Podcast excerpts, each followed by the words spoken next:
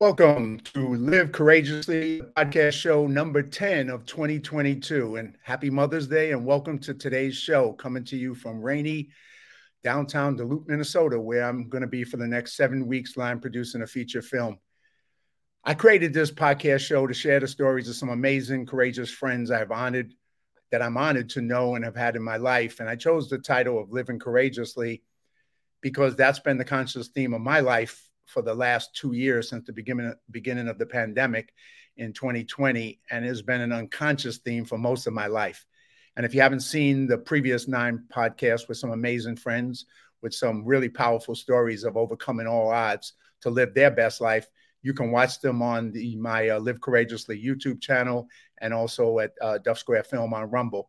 I recommend you check them out and binge watch them. It's better than Netflix, and I must say, and you'll get a great dose of courage. So since I started this podcast show and became friends, and I keep meeting and becoming friends with some even more amazing, courageous people that I want to have on this show. And just an example, when I arrived here in Duluth a couple of days ago, I attended a welcoming dinner with the Film Commission people here, and I met a police officer who served in Iraq in 2005 and 2009, and then joined the police force in Duluth and worked 20 years undercover, arresting drug dealers and human traffickers and serving the community. So just as an example, that's how lucky ever since I started this show, I keep meeting people like him. And I look forward to going. I've been invited to go on a drive along with him in Duluth, the police vehicles, and having him on the show in the future. So stay tuned to keep meeting some great people every week. This show is about faith over fear. I believe fear is just a reaction, but courage is a decision and a choice. So I suggest that you need to consciously choose courage to get through life and deal with what life may throw at you. So I encourage you to adopt the spirit of courage in the face of any and all fears. So let's get to today and introduce you to my guest and a great friend, Dave Albin, someone who has lived a very courageous life and inspires others to live courageously as well. Dave was born in Hollywood, California in 1954, adopted at the age of 5 and raised by his aunt and uncle in Long Beach. Dave struggled in school as there was alcoholism in his family. And Dave will still tell you that he had an incredible childhood and is very grateful to his adoptive mother and his adoptive father as they did the best they could. His father was a career military officer and his mother was a homemaker. Dave never saw or met his biological father, but he did on the east side of Long Beach. And there was many kids who grew up in the same street as he did. And he is still good friends with them to this day. And yes, Dave is a surfer boy from California, very different than me. We didn't even know what a surfer was in the Bronx, but he's a surfer boy. And today, Dave lives in the Appalachian Mountains of Western North Carolina. And when he was young, Dave struggled with drugs and alcoholism from the age of 10. He came close to death on more than one occasion as a result of drug addiction and alcoholism. And on June 8, 1988, he had had enough and he reached out for help and he joined AA.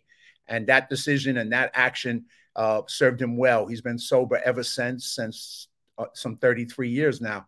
And shortly after getting sober, he read a book called Unlimited Power, a book that I also read when I was younger. And he went through an audio program called Personal Power, written and voiced by Tony Robbins, something that also influenced me as well. 8 years later, in 1995, a good friend who had read the same book, Unlimited Power, invited Dave to go on a live event with Tony. And it was at this event where Dave and 3,000 other people did a firewalk. And a firewalk is where you get to walk on hot coals in excess of 1,000 degrees. And it was that firewalk experience that would forever change his life. In fact, it influenced him in such a powerful way that Dave went on to work for Tony Robbins for over 19 years. And in 2003, he took over all Tony Robbins firewalks globally, and he was responsible for the logistics, the setup, and the training for all the staff for the firewalks. In 2014, and this is a lot because he's had an amazing life, Dave received a very inspiring phone call from Google, and they contacted him to put on a firewalk at their corporate headquarters in Mountain Valley for 148 Google executives. He accepted that offer and has done multiple events for them and their employees. And this one, where a light bulb went off for Dave, and he decided to start his company, the Firewalk Adventures. So his team has went on to help hundreds of thousands of people to date walk across hot coals, including many celebrities, professional athletes, and a host of business owners and entrepreneurs. His largest firewalk on record was done in London in 2005 for over 12,300 people. And his largest glass walk, which is something that we'll be talking about as well, was done in Paris, France in 2019 for over 1,500 participants. Since retiring from the Tony Robbins organization in 2014, he's gone on to do speaking gigs and trainings and firewalks and glass walks for NASA, Notre Dame, Virginia Tech, Chick-fil-A, RE Max, Heineken, and hundreds of others of large and small business.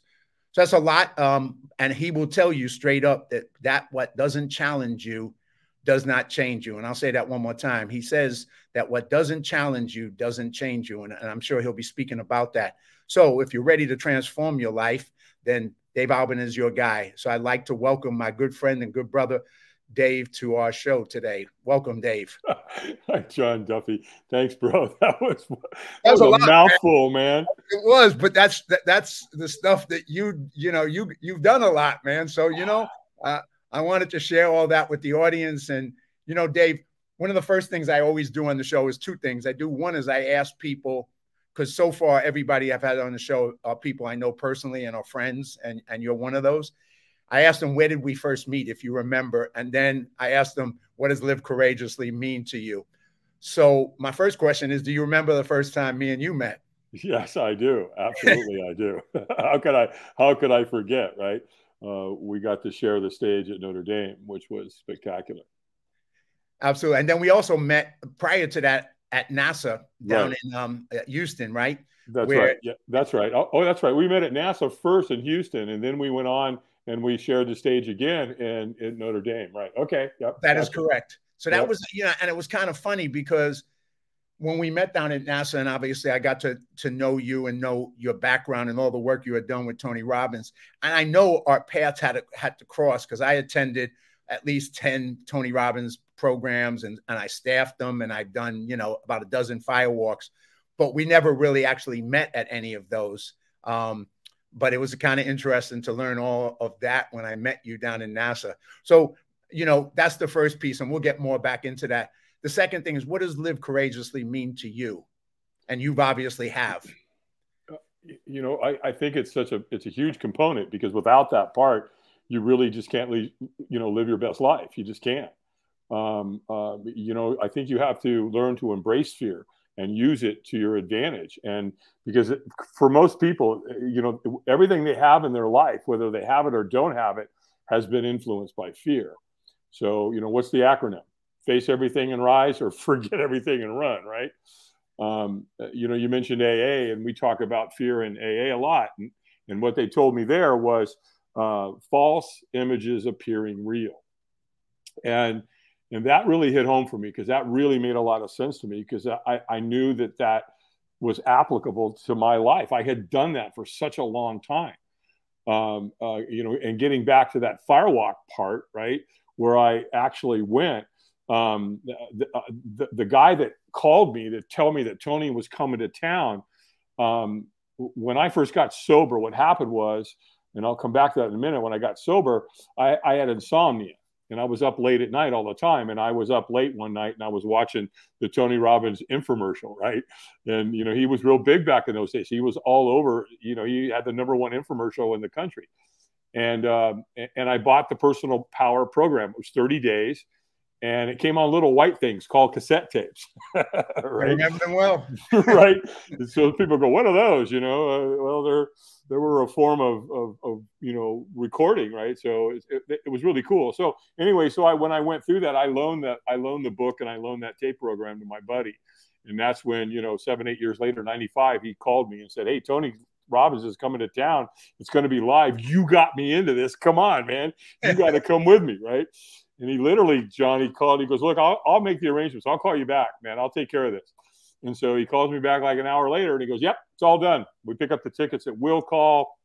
And here's what they said to do. You want to hydrate. You want to bring snacks. Be prepared to spend a lot of time in the room. And boy, was that an understatement. No kidding. Right? and then bring a good attitude and be ready to play full out. And I said, Dan, how much do the tickets cost? He's like $700. I go, no worries, bro. I'll play full out. And then just as he's getting off the phone, he goes, oh, by the way, we're going to be doing a firewalk. And it was almost like it slowed down, right? Firewalk, right? And I remember thinking, oh, hell no, we are not doing that. I want to see Tony, but I'm not going to do that. And I'm sure you don't have to. You know, that's for the crazies. I'm not going to, we don't worry about it. But I didn't say anything to Dan, right? I just said, oh, yeah, sure, sounds interesting. Right. Well, if you've ever been to a Tony Robbins seminar, for God's sakes, Tone took the stage at 2:00 in the afternoon, the day of the event. And the next thing I know, it's after midnight. Oh, yeah. Right. So he takes you out into that big parking lot. And, I'm with 3,000 people, got a big, beautiful fire burning over here in the corner. And, when he takes you out there, he goes, oh, by the way, take off your shoes. And I'm thinking, well, I'm not doing this. Right. But what am I going to do about this shoe thing here, right? Yeah. Because if I don't take off my shoes, other people are going to see me with my shoes, and they're going to think I'm, wussing out, and that, and we can't have that, right? So I'll just take my shoes off and fake it. Fake it till you make it, as they say, right? So, and then, of course, when you got you going out there, what's he got you doing? Chanting. Everybody's going, yes. Yes. You're walking out there, and then you get out there, there's African drums to add to the ambiance, right? Big giant fire, moonlit night, summer, beautiful. Dun, dun, dun, dun, dun, dun, dun, dun. And, and I'm like, so what's my strategy? Well, my strategy, I'm going to hide out in the back, which is not a good strategy because Tony's people know where all the cowards are. In the back. And they're really well trained. And sure enough, this guy out of nowhere, could have been you, John, for all I know. This guy comes up to me and he locks eyes with me. And I guess that must be the deal. Once you lock eyes with the person, don't take your eyes off them, right? And this guy comes up and he gets probably, I don't know, maybe 20 feet from me. And he kind of stops and looks at me. And he goes, are you okay? And I'm like, and you're not okay. What are you going to say? I'm fine, right? Which is total BS. Right. And then he asked me. As soon as I said, I'm fine, he goes, well, are you going to walk tonight? And I said, absolutely not. And he's like, kind of taken back, right? That's what as they say, that was pretty congruent of you. Yeah, right. Very, right. Nope, I ain't doing that shit. Not tonight, pal. And he said, he goes, hey, well, that's no problem. He said, we don't want you to do anything you don't want to do. And I went, oh, okay. I like this guy. He's my ticket the hell out of here. And all of a sudden, he asked me a question. Stranger. Don't know who it is to this day. I don't know who this guy was. I never found out. Right. But he asked me, he said, well, wouldn't you at least like to watch? And I said, well, yeah, sure, I would. I'd love to watch these idiots burn their feet. Well, I'm standing at the back. I have 3,000 people in front of me. I can't see anything. I can see the fire over here, this big bonfire they got building, right? Right. And so what they do is they build that fire, then they take wheelbarrows and they would go and they'd fill those wheelbarrows up with coals. And then they bring in a wheelbarrow and they set up two lanes, about 3 feet wide, about 15 to 16 feet long. They put that wheelbarrow in the middle and then they just take a shovel and they shovel those coals onto those lanes of sod, of grass. But I can't see any of that. I don't know that because I got a sea of people in front of me. Well, so he says, well, if you want to see anything, you can't see anything from back here. You're going to have to get in line. Right. Which was true. He was congruent with what he said because I couldn't see anything because I'm 100 yards away from the actual action. And so I get in line. I'm just kind of walking along. And all of a sudden I look and I go, and I can see at an angle. I can't see in front of me, but I can see at an angle through the people. And they were doing it, John. They're firewalking. Right. And so my brain's going, what's going on? You have no references for this. Right. How do you make heads or tail? What's going on? What the hell is happening? And, I'm just kind of looking and I'm in this trance. And the next thing I know, this guy comes up and he whispers in my ear. And he said, he knows when you're ready. When he says go, you go. And I thought, dude, you didn't get the memo. You know where you can go. Get away from me. I'm not doing this. Right. So next thing I know, I'm in the trance and I'm watching and I'm kind of, and boom, there I am. And I'm at the front of the line and I'm staring at this lane of grass, and the coals are laid out there. They're glowing bright red. The wheelbarrow's there. You could feel the heat coming off, and I am staring into the abyss, and my heart is pounded.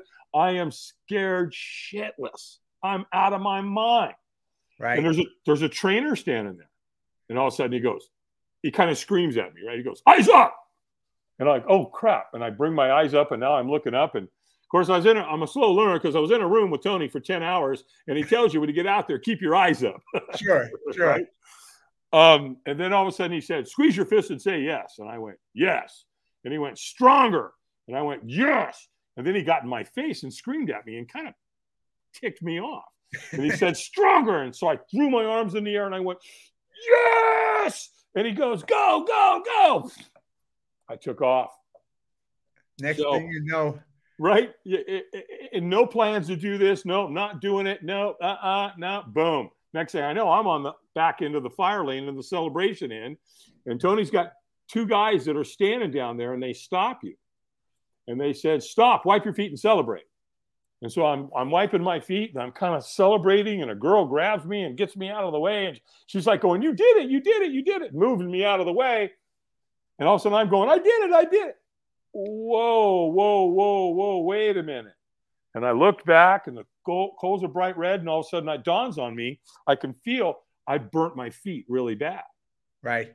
I lift up my foot and I look at my foot. I go, "It's not burnt. It's dirty. It's dirty, but it's not burnt." "Oh, it's my other foot." "It's dirty, but it's not burnt." I've got no burns. I just walked on coals that were 1,000 degrees and I didn't burn myself. And so the question I asked myself was, how the hell did you do that? I don't know how I did it, right? You know, you do something, sometimes you know how you did it. You know, like if you hit a home run, you practiced, right? Well, this, I didn't have any references, nothing. And so I literally started asking people, "Did you burn your feet? Did you burn your feet?" "No, no, no, no, no, no, no, no, no." Well, the exhilaration I felt that night was unsurpassed. I mean, it was just incredible how incredible I felt, like I had climbed Mount Everest or something, right? But here's where it got interesting for me, John. The next day I came in and I'm with 3,000 other people. I'd never seen the human connection like I saw that morning of all these people. I played sports, and so I was familiar with the camaraderie of that, but that was nothing like this. People were laughing, and they were hugging, and they were crying, and they were telling each other stories, and they were, again, the humanistic side of bringing people together was unlike anything I'd ever seen or witnessed. Right. And I'm like, was that because of the firewalk last night? Is that what's doing this? And it was. It was simply that. So the bottom line is I got so intrigued with the firewalk portion that I found out that Tony uses a lot of volunteers. And again, this was in 1995. And I was given some information how I could get involved if I wanted to. I could fill out some paperwork and they would bring me in as a volunteer. And I did that. And then very early on, I had a security background, a military background, and they brought me in to help with some security. And almost simultaneously, they put me on the fire team, which is I started learning the logistics and how to set it up and what was going on behind the scenes, right? So it's like you know, here you are a movie producer, you know, you know what goes on behind the scenes, right?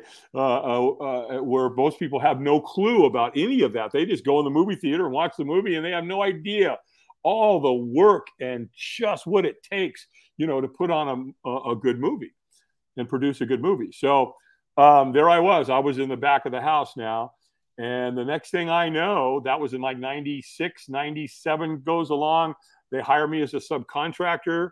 And then, yes. And then 2003, Tony pulled me aside and we were at Date with Destiny in the Bahamas at the Atlantis Hotel. And I got my phone rang in my room, and I got called into you know the office there that we had, and Tony basically said, "Albie, I'd like you to take over all of my firewalks globally." And I originally resisted it. I was like, "Well, Tony, I can't." And Tony's like, you can't or you won't. And I'm like, I can't. Tony Robbins doesn't like the word no. Right. And so I said, well, I can't. And so it had to do with me homeschooling my kids. It had a lot to do with a lot of things. And so he stepped right up and he said, well, what if I pay to have your kids travel with me? Would that make a difference? And I'm like, well, it sure could. So I literally called home and talked to the family. And my son at the time was like 8. And he's like, where's our first event, Dad? And literally our first event was in Sydney, Australia. Nice. It was nice. And so Tony, and he treated my kids and my family like gold. And so that was in 2003. In 2005, yeah, we set, you know, Guinness Book wasn't there, but we set a world record. We do know that it was the largest firewalk that had ever been done in London. And there were 12,300 people. And we did that firewalk in just about an hour, if you can believe that. Wow. And then, well, yeah. And then I'm driving down the road. What's that? Going back on, it's crazy. Like you're saying, you doing it the first time and how you did it. And for me, it was even crazier, if you can imagine, because the one I went to, my first experience, kind of similar to yours, but he did it on 34th Street on the sidewalk in Manhattan on a Friday night, which was freaking insanity, right? I mean, cabs beeping their horn, drunks falling by. I mean, we're all out in front of this building and we're walking on hot coals on a Friday night in Manhattan. And once again, for me, it was like, this is insanity, man. It's like, I never expected to want to do something like that, just like you, or think that I would do it. But when you get to the other side, like you did, I realized that at that time I was working in the post office midnight shift and I had to go back.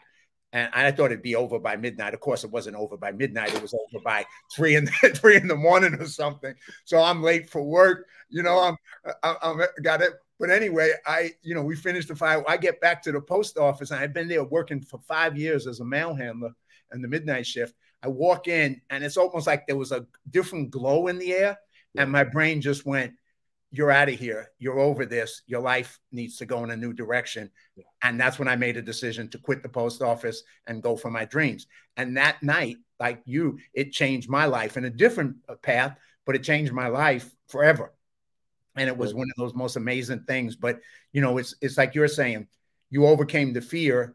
And that's what we're always talking about is what does that mean when you do it? Because too many people are not willing to go through the fear to get to the other side. And the metaphor for firewalk is you go through the fear to get to the other side, and you might get burned. You might not get burned, but you're not going to get to the other side unless you have the courage to go through the fear and get to the other side. And that's what you did. Yeah. Spot on. Perfectly said. And again, the other side again was that next day and watching the human connection with people. And so I knew that I'd gone through a very, very powerful experience, and then I just proved myself. Once I got involved with Robbins, and took over the firewalks, and it was just like one thing after another after another. I started meeting a lot of celebrities, and I got involved with that. I got to meet some really, really cool and awesome people there. And then 2014, I'm driving down the road. Boom, my phone rings, and it's Google. And, I was like, what? Who does that happen to? I mean, you just don't drive down the road and Google call you. Right. Of course, right. So they just wanted to know if I was the Dave Albin that had done the firewalks for Robbins. And they wanted to talk to me about possibly hiring me. And they wanted to know if I was under any contractual obligation or non-compete. And I'm like, no, homeboy's a free agent. So what's up? What do you guys want to do? And the next thing I know, I'm in Mountain View with Google. In fact, when I was there, I had two of the executives that we were doing the gig for. There was 148 of them. They pulled me aside, a man and a woman, and they said, you don't know what you've got, do you? I mean, literally. And I'm like, no, but I think I'm about to find out. And they basically said, the marketplace for this is huge. It's off the chain. And I'm like, well, how do you guys know? What do you, Google or something? It was like, so that was phenomenal. And that's when, and then I went back to Tony and said, Tony, I love you, but it's time for me to go. And that was, I was coming up on 20 years. And then the next thing I know, right, I'm at NASA with you. Next, Notre Dame, Virginia Tech. Yeah, I'm going to throw up some pictures. If you, so this is one. This was us down in NASA having a blast down there. Gosh, I want that picture. I don't have it. I'll send that to you, man. That we had NASA was just amazing. It was such a great experience. And then, I think did you take us on the glass walk down in NASA? Because this is a picture of you walking me across. Yeah, it was NASA. Yeah. And that's a picture of you walking me across the glass. That was the first time I actually glass walked with you. And so that was a very unique experience compared to firewalking. And you know, what's interesting in that picture, the one before, is there's the guy in the smile in the back. That's Joe Kornoski. And Joe was NASA's, he was the space center engineer. So his job every day was to go to NASA and sit there with all those computer screens and take care of the space center, which is really interesting. And then if you go to the next slide that you showed after this one, that's him down there in the corner because I recruited him to help me. Right. He's the guy that wipes off your feet before you step off the glass. Wow. That's so cool. And then here is us, of course, up in Notre Dame. Oh, my gosh. And then Jim Connolly. Amazing, powerful individual. Well, I mean, Jim Connolly is the guy that if you watch the movie Pretty Woman, right, and if you the hotel scene of the hotel manager, right, that was Jimmy. That was Jimmy's job. Right.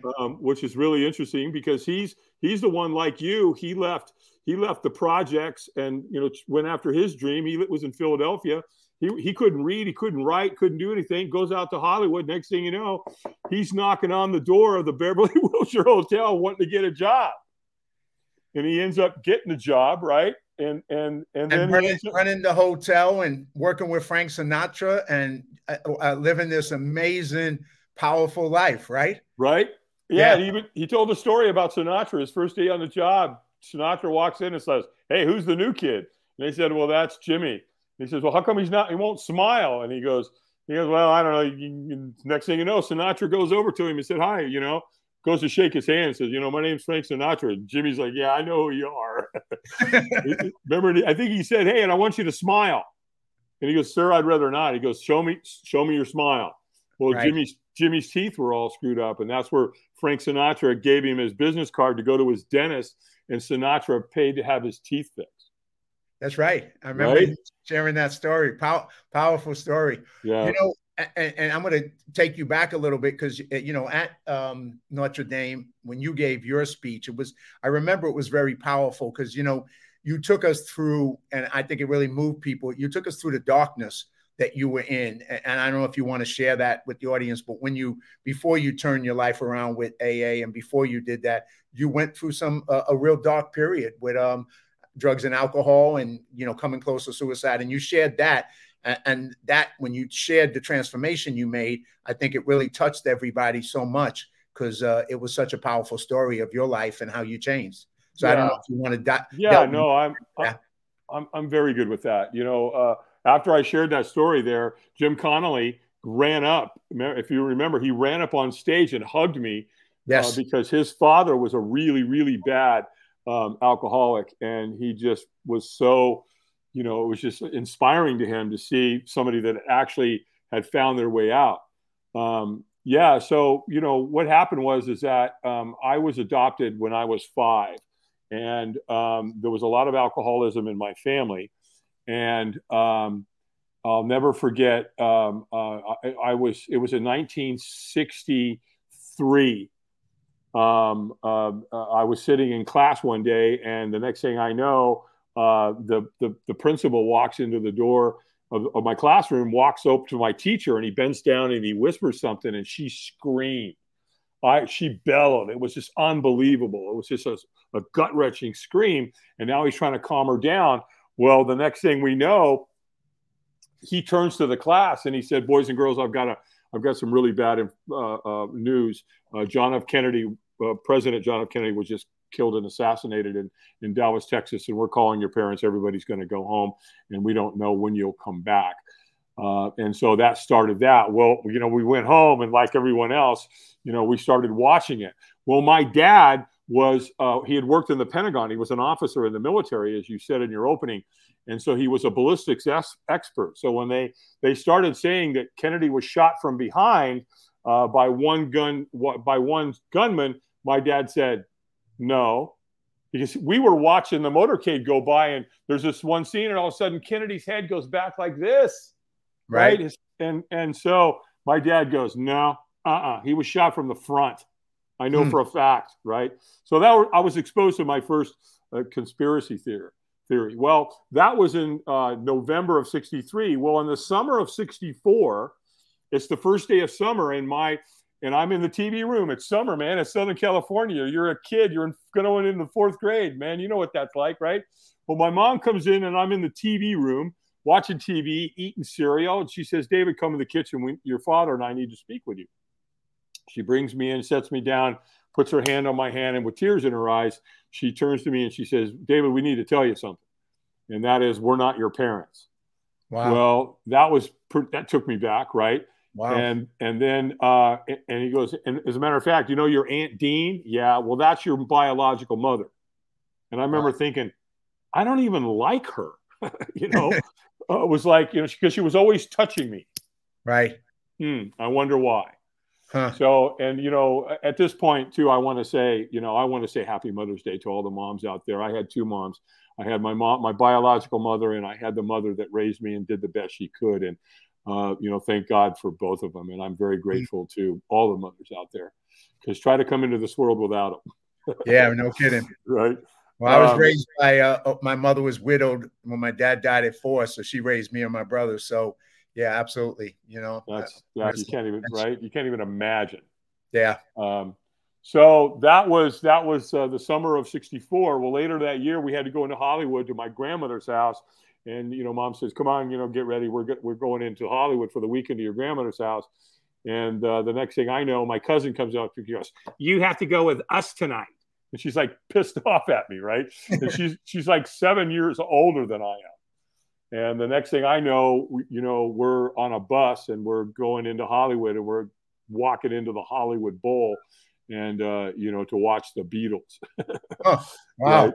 So, and which was really interesting in and of itself, because I saw them, but I couldn't hear them. Because every time they would start a song, the girls would scream so loud, right? You couldn't even hear them. And shortly after they told me that I was adopted, my dad started drinking again. He had swore off liquor for 5 years when he had, you know, told me that I was, you know, adopted. And, you know, again, a long story short, it was shortly after that at a young age that I tried alcohol for the first time. So I was probably 10 or 11 years old. And you know what?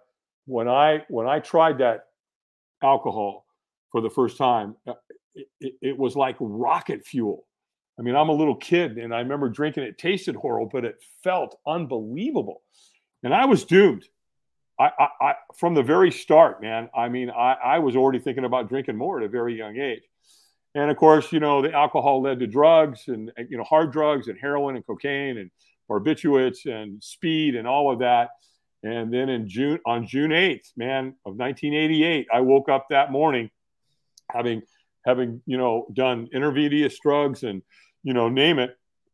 And it was, I was it. It was going to stop that day. Why? Because I was in so much physical and emotional pain. You know, you get to a point, you keep pushing that envelope with drugs and alcohol. And here's what it does. It says, you're done. You know, it's because it's so painful. You know, right. Alcohol, the physical pain was so intense. And so all I knew was that morning it was going to stop, John. That was it. We're done. I'm out. And I took a pistol, put it in my mouth, did it twice. And in fact, I talked to some psychologists and some psychiatrists about that moment. And they said, typically, once you get to that point, you got so much physical pain, you don't not pull that trigger, because I wasn't afraid to die.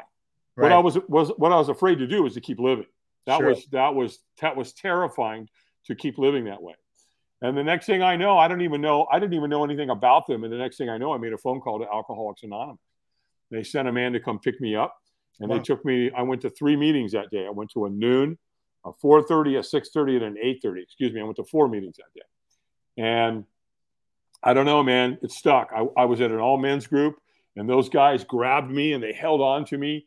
And one of them called me the next morning and said, "Hey, I'm going to come pick you up. I'm going to take you to another meeting today." And so that's the kind of love and support that I got.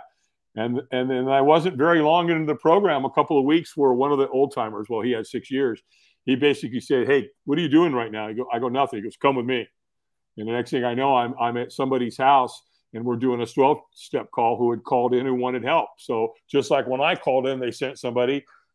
I went with this guy, and we went over there, and I remember sitting at his kitchen table. He had a pistol sitting on the table.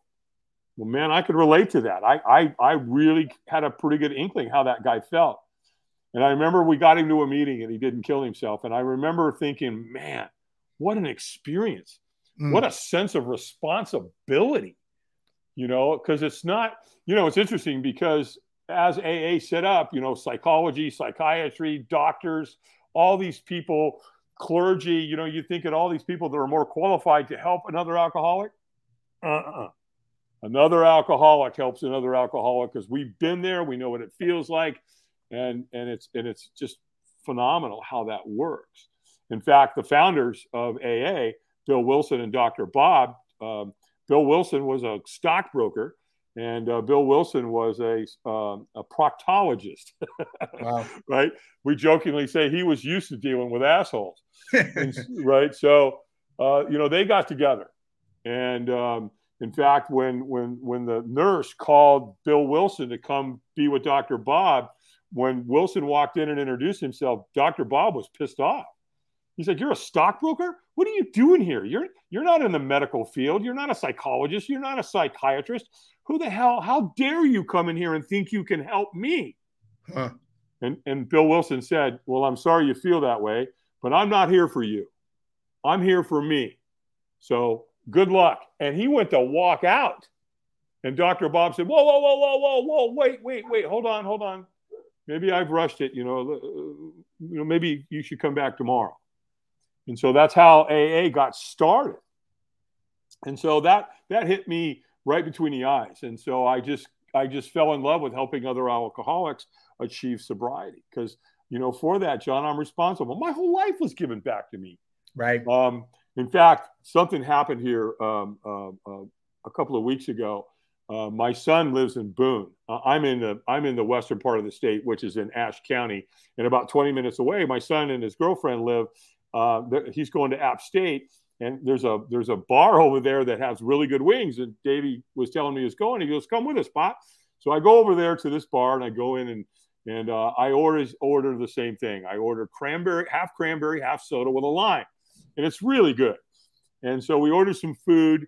And then as Davey was ordering, he turns to the bartender and says, oh, I know. What do you want? Vodka in what I ordered. And Davey speaks up. He goes, "Oh, no, my dad's a quitter." Right. and so she's kind of like, "Ooh, what's that mean?" Right. And so he goes to tell the story.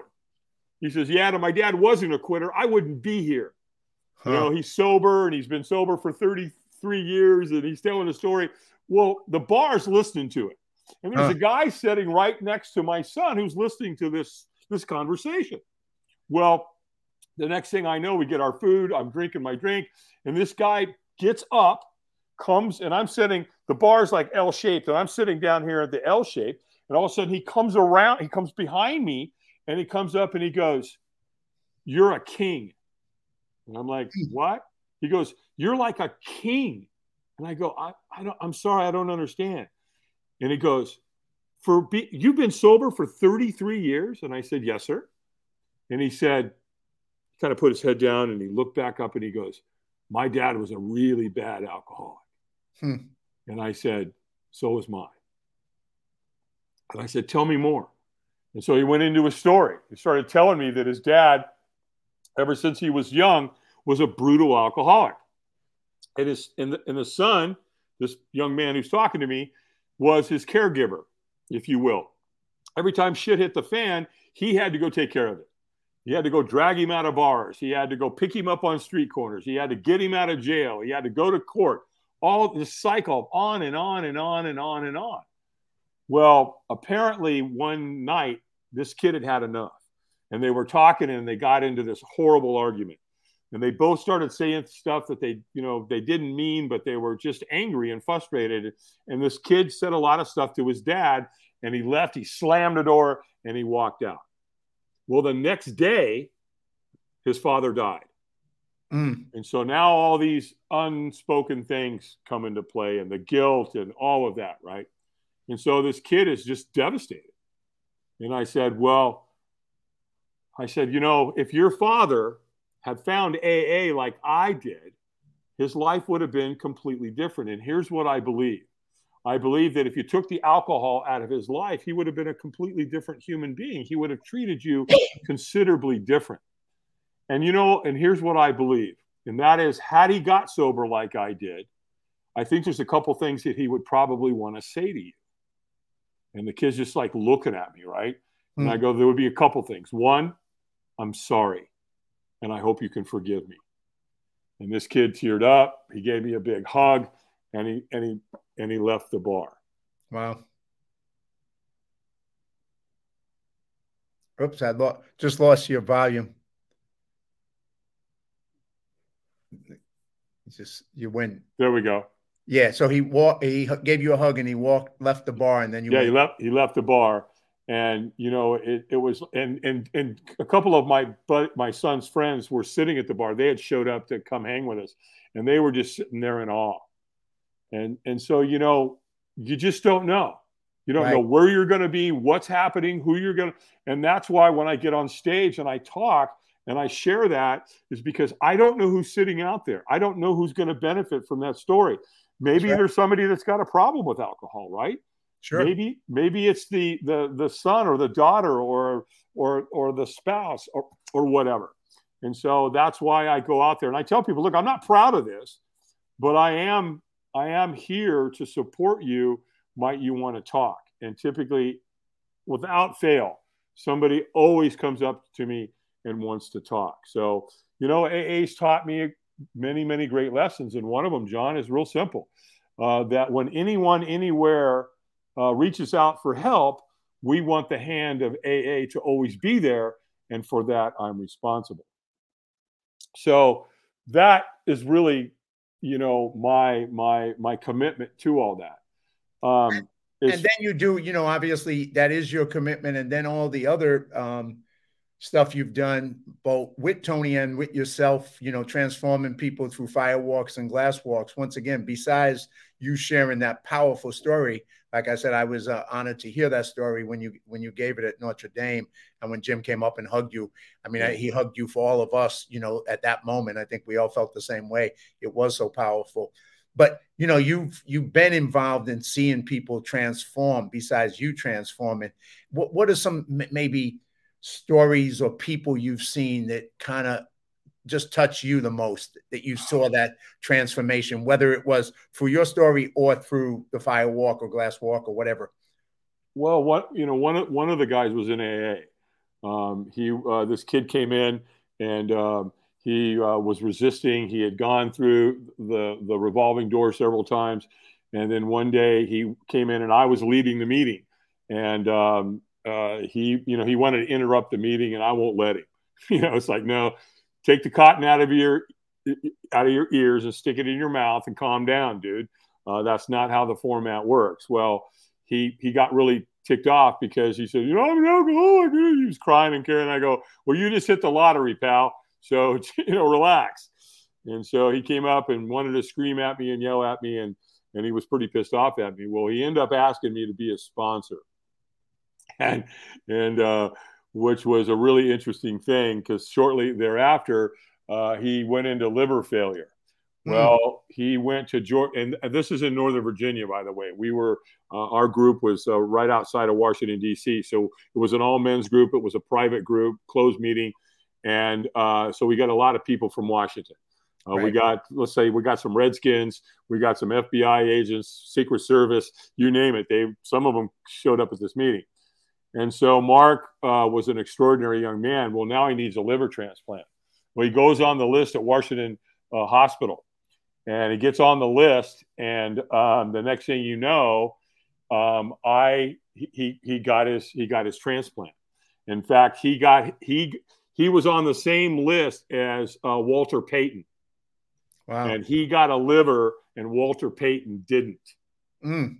And of course, Walter went on to pass of liver disease. Now, Walter didn't drink, but he still had liver disease. Whatever happened with that. So Mark was eternally grateful.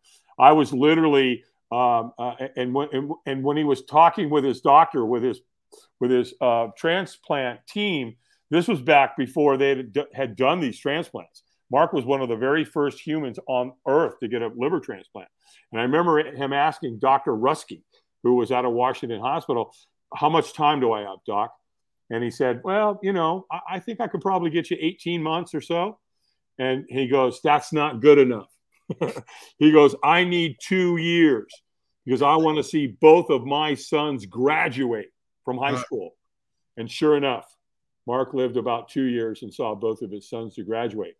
I was literally at a Robbins event in New York, and we got I went in a week early to hang out with the family, and I got the call that Mark had passed, and I flew home and I delivered the eulogy at his funeral. So that was one of the most, memorable guys. I mean, they're all important, they're all great, but there was something about Mark that was really special. And, I went through that whole process of him getting the liver and all that. As far as the firewalks and stuff, I think probably one of the most memorable is we were in Tampa, Florida. And I don't know what's going on. We're just, the firewalks start, everything's going. We're out there. I'm standing at the wheelbarrow. I got my shovel. Tony's running his lane. Joseph McClendon, his lead trainer's at the other lane, coming the other way. And all of a sudden, Tony kind of stops, and he looks at me, and he gives me this really bizarre look, like, I think we're going to see some serious shit here in a minute. And the next thing I know, I didn't see it because it's kind of dark out there. Next thing you know, there's this young man in a wheelchair. And come to find out, this young man was a collegiate athlete down in Tampa, and he was hit by a drunk driver, and he lost both legs. And so apparently he was contemplating suicide. Well, one of his buddies pulled him aside one night and said, look, we can't stop you if you're going to commit suicide, but Tony Robbins is coming to town, and I know you study Tony. Why don't you go see his event before you, make this final decision to kill yourself? And so he did. Well, this kid was a collegiate athlete, man. He had a lot of upper body. He was a wrestler, played football, baseball. He was just, he had upper body strength. And the next thing I know, this kid moves his wheelchair, right? And the next thing I know, Tony went down, and the kid goes, go, get away, Tony. And the next thing you know, this kid went into a handstand. He leaped forward out of that wheelchair, went into a handstand, and walked across the fire on his hands.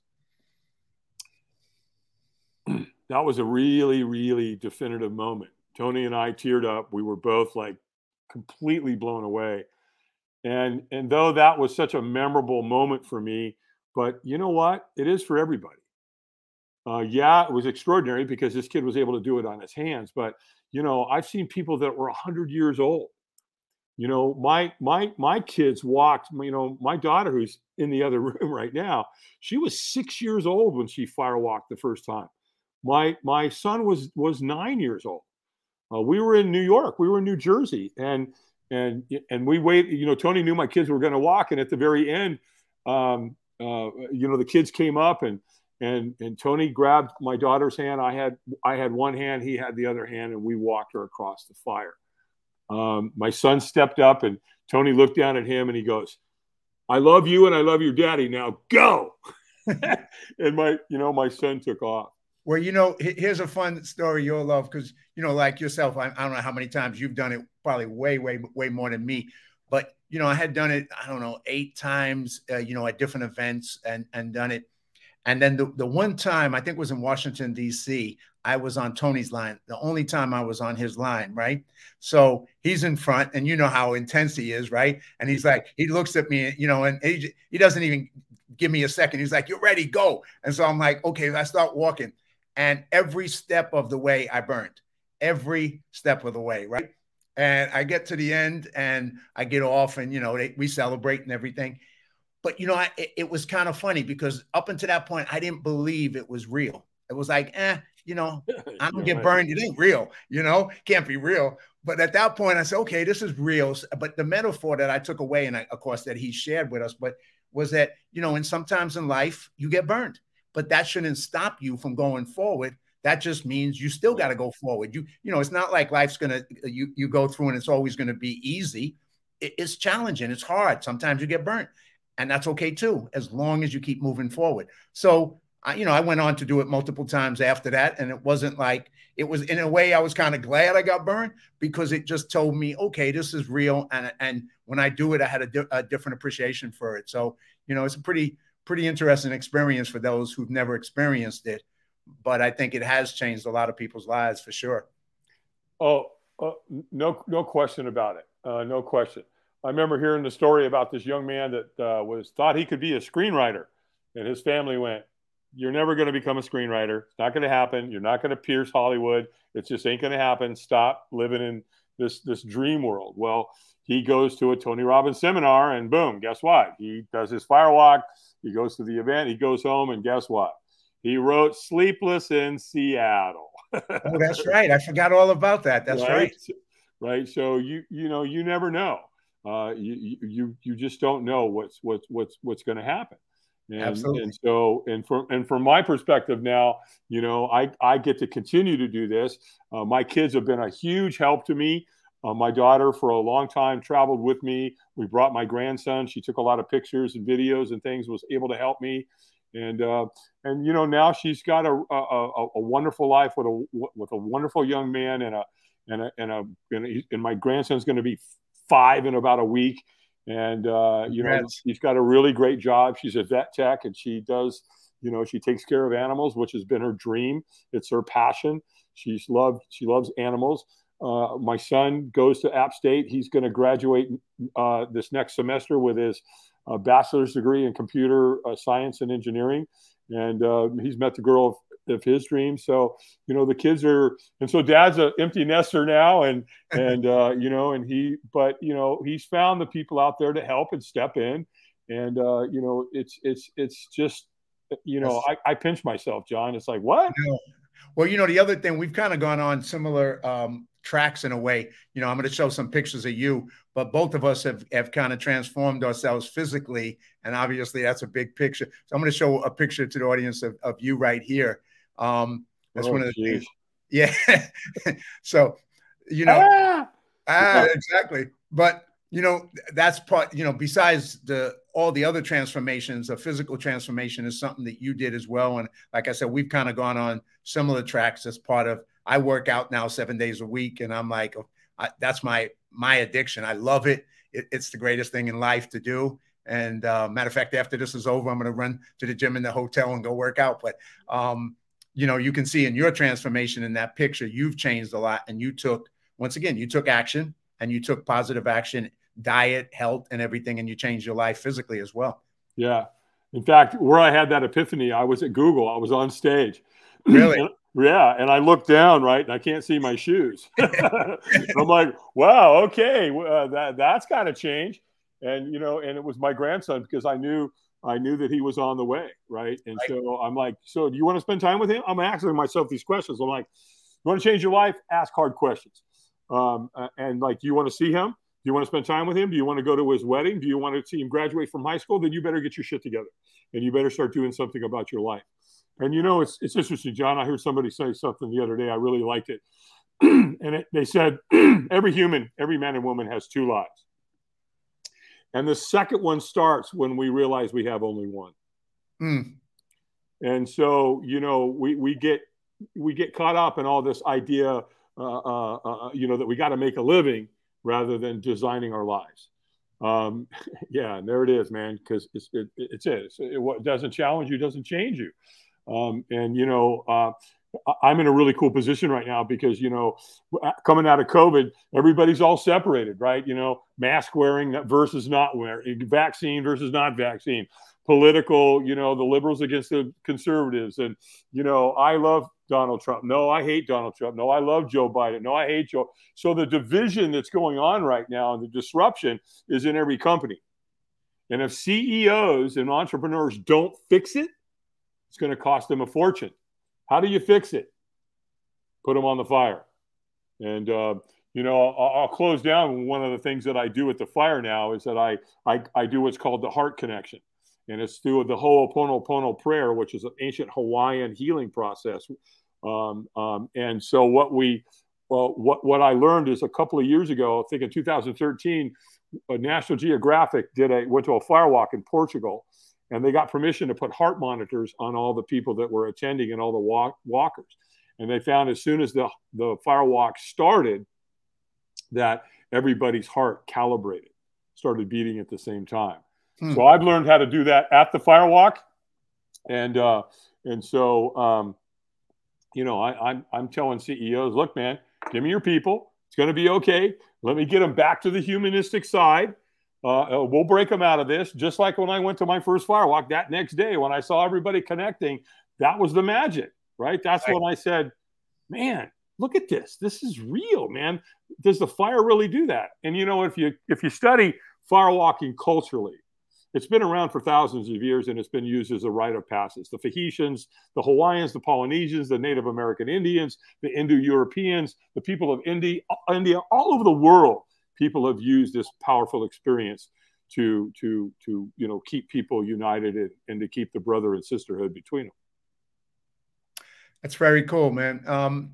Anything as we come to the end, anything you want to share with the audience, like you said, that prayer or anything else you want to share, because you've had a life. Like I said, the reason I did this show, Live Courageously, is I think people need to have that message to understand how to deal with life. But also, like you said, the other side of it is that experience of bringing us together after that experience, what we have in common, you know, that's another big, important, powerful thing that, you know, we have. It's hard for people to believe it, but we have a lot more in common than we have differences. And, you know, just reminding them of our humanity, our common humanity is such a powerful thing. So, you know, you said that, you know, from the next day after the firewalk, but I think people need to hear that and remember that, you know, of course, we're always going to have differences. We all experience the world differently. That's part of life. But that's not what we have in common. And we should focus on the important stuff, which is what we do have in common to make things better for ourselves, our family, and for the world. Absolutely. So I'm going to throw it to you as we wrap this up and thank you, but keep, you know, share us something that you would like to close out, man. And thank you for being part of this. Well, first of all, John, thank you so much. I love you to death. You're a real brother, and we've shared some really great times together, and we have so much in common, and I'm honored that you brought me to this podcast to, you know, share a little bit of information. I'll close with this. You know, the chances of being born are about one in 400 trillion. If you look at, you know, your mom was over there, your dad was over there, the only two people on earth that could create you, your mom went through all these cycles, had all these eggs. There's only one. Your dad contributed, you know, the group of swimmers, there's only one. In any group, there's 60 to 100 million. And here you are. And if you go back and you look at your ancestry, if you just go back like 400 years, I think it's like 4,800 people, you know, had to come together for you to be here. And typically in every family tree, there's one individual in there that takes the family to another level and brings light and everything and to that family. And I challenge you to be that person. You're not here by an accident. And, you know, you're doing that, John. You're doing that for you. You're doing it for your family. I'm doing it as well.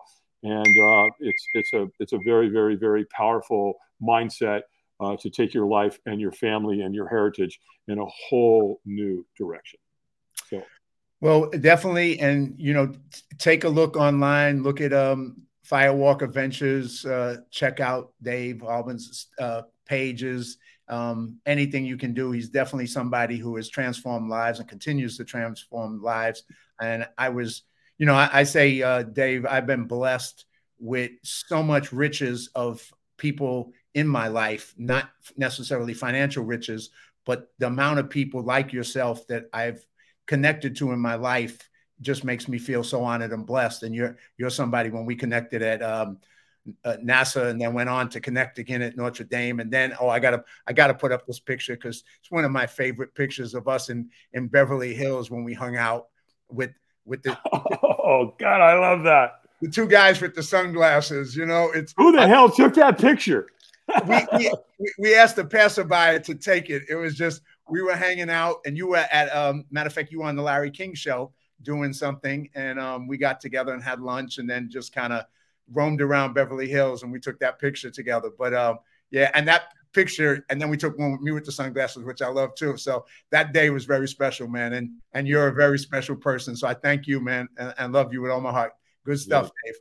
Thanks, brother. I love you. All right. Until next time. Let's stop looking for heroes, people, and be one. Take care, John. Say that one more time. Let's stop looking for heroes and be one. Right on. Right on. Take care, brother. Bro. Love you. Thanks. Love you too. Well, that's one more show, people, of Live Courageously. And this was the 10th show. And obviously you listen to his life and overcoming drug addiction, alcoholism, attempted getting close to suicide, turning his life around with AA, then turning his life around and becoming, you know, being afraid of doing the firewalk, and then becoming the person who ran the firewalk for Tony Robbins and now continues to do it with his own company, Firewalk Adventures. So Dave Albin is somebody that I think should inspire you. And no matter what you're facing, these are the people we need to listen to, people that inspire us to be better than we are, inspire us to overcome fear, to be courageous, to live courageous, and to also contribute to everyone to make our community, our friends, our family, and our world a better place. So thank you for being here with Live Courageously. You can check out the show, like I said, on YouTube. And until then, have a great Mother's Day and spend time with your family. And until I see you next time, God bless.